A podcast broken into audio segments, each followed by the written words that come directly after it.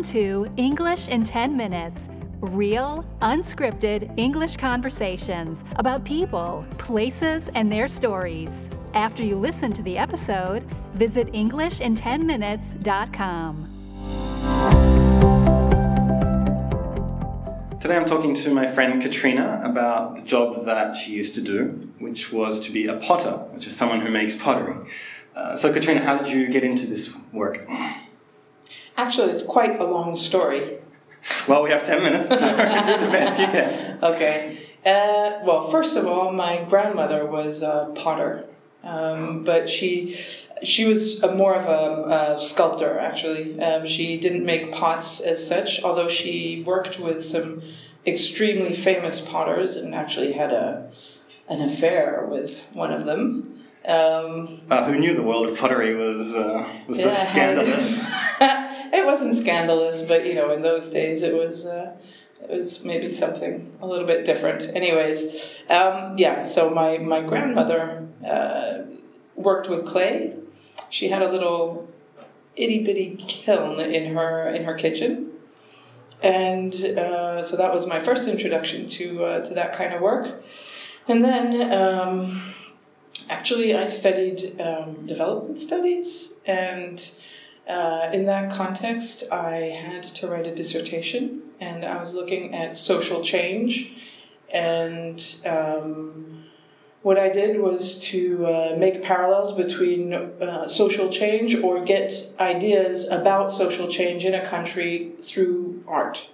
And so I uh, visited uh, Senegal um, to do some research, and I met up with a lot of people, and that really changed my um, my perspective on life and um, development as a profession.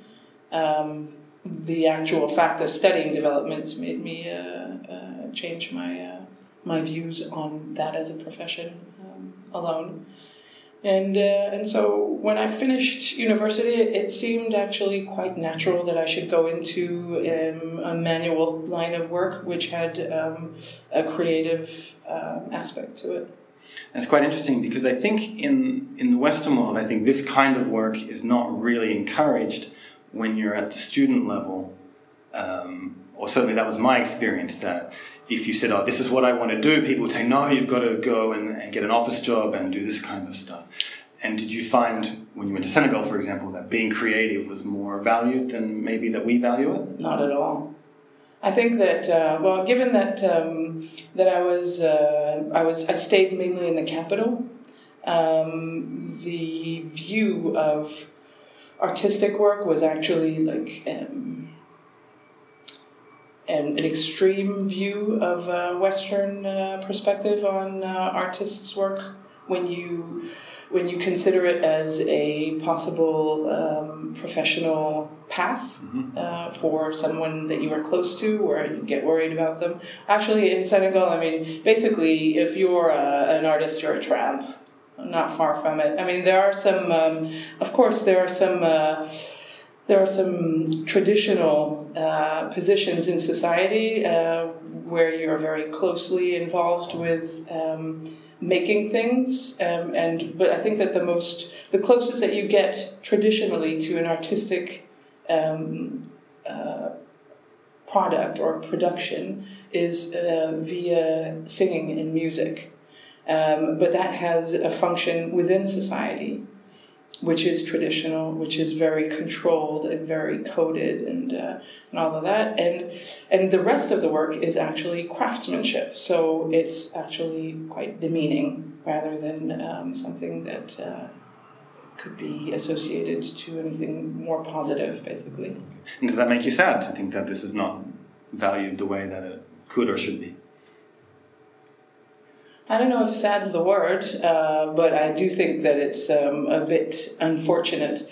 Well, I would I would tend to think that it's a shame that people have forgotten that everything that we use in this world and everything that we have is only the result of human work, and uh, and we've forgotten that because we use machines. But those machines are also activated by a person and even if they haven't actually, you know, modeled the plastic or the metal in order to make this machine. there is some relation between work and, uh, and any kind of object that we use and that we have.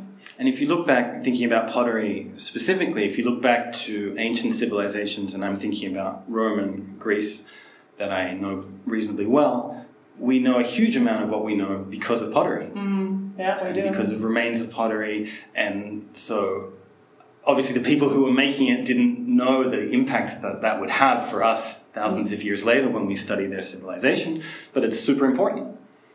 And it seems to have lost that a little bit, perhaps. Clearly, yeah. I don't know. I don't know exactly what the remains of pottery would say about uh, about today's society or or reality, basically. Okay, so let's go back to what it is and how you do it because it's perhaps a fairly complicated process to explain. Um, it is. So you start with clay. You start with clay, which is wet and um, uh, malleable, um, that you can uh, get into shape with a variety of different techniques. I used to throw it on a wheel.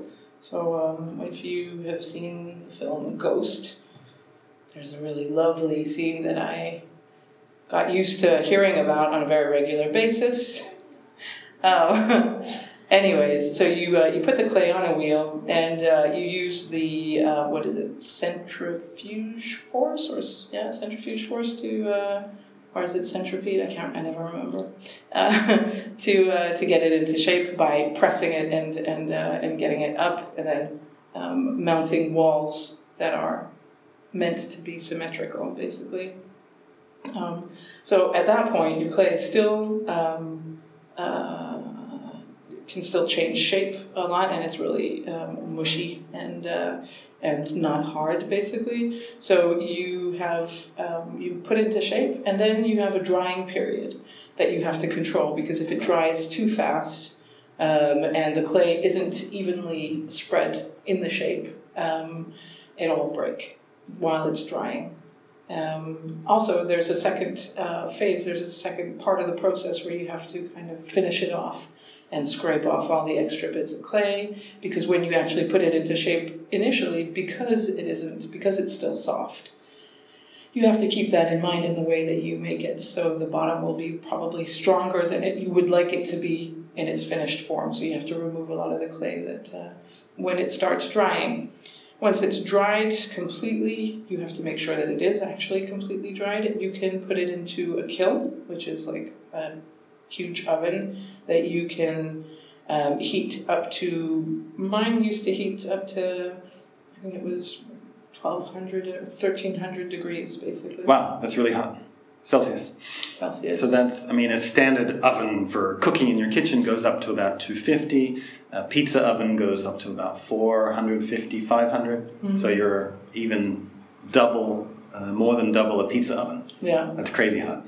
It's, uh, yeah, it's amazing. There are loads of things. I mean, I um, I had the experience of uh, firing pieces um, with wood. So that's like you're loading wood into this huge huge oven, um, huge kiln uh, for all night, basically. And um, there are little like um, cones that you have of ceramic material that will that will fall at certain temperatures, so that you know where you are in your your rise of uh, temperature. Because each temperature has an impact then on uh, how how far the fusion goes, basically. And depending on what kind of clay you have, you might just take it out of the kiln and it'll just have been have become like a hardened uh, puddle of clay if you heat it up too much basically. So uh, yeah they're amazing. They're it's it's uh, a wealth of knowledge. It's just it blows your mind. If i start talking about it i could go on for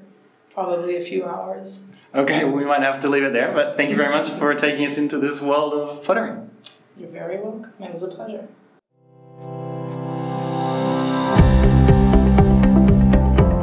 Thanks for listening to English in 10 Minutes. To download a worksheet for this episode, including the most useful vocabulary and a full transcript of the conversation, visit EnglishinTenMinutes.com.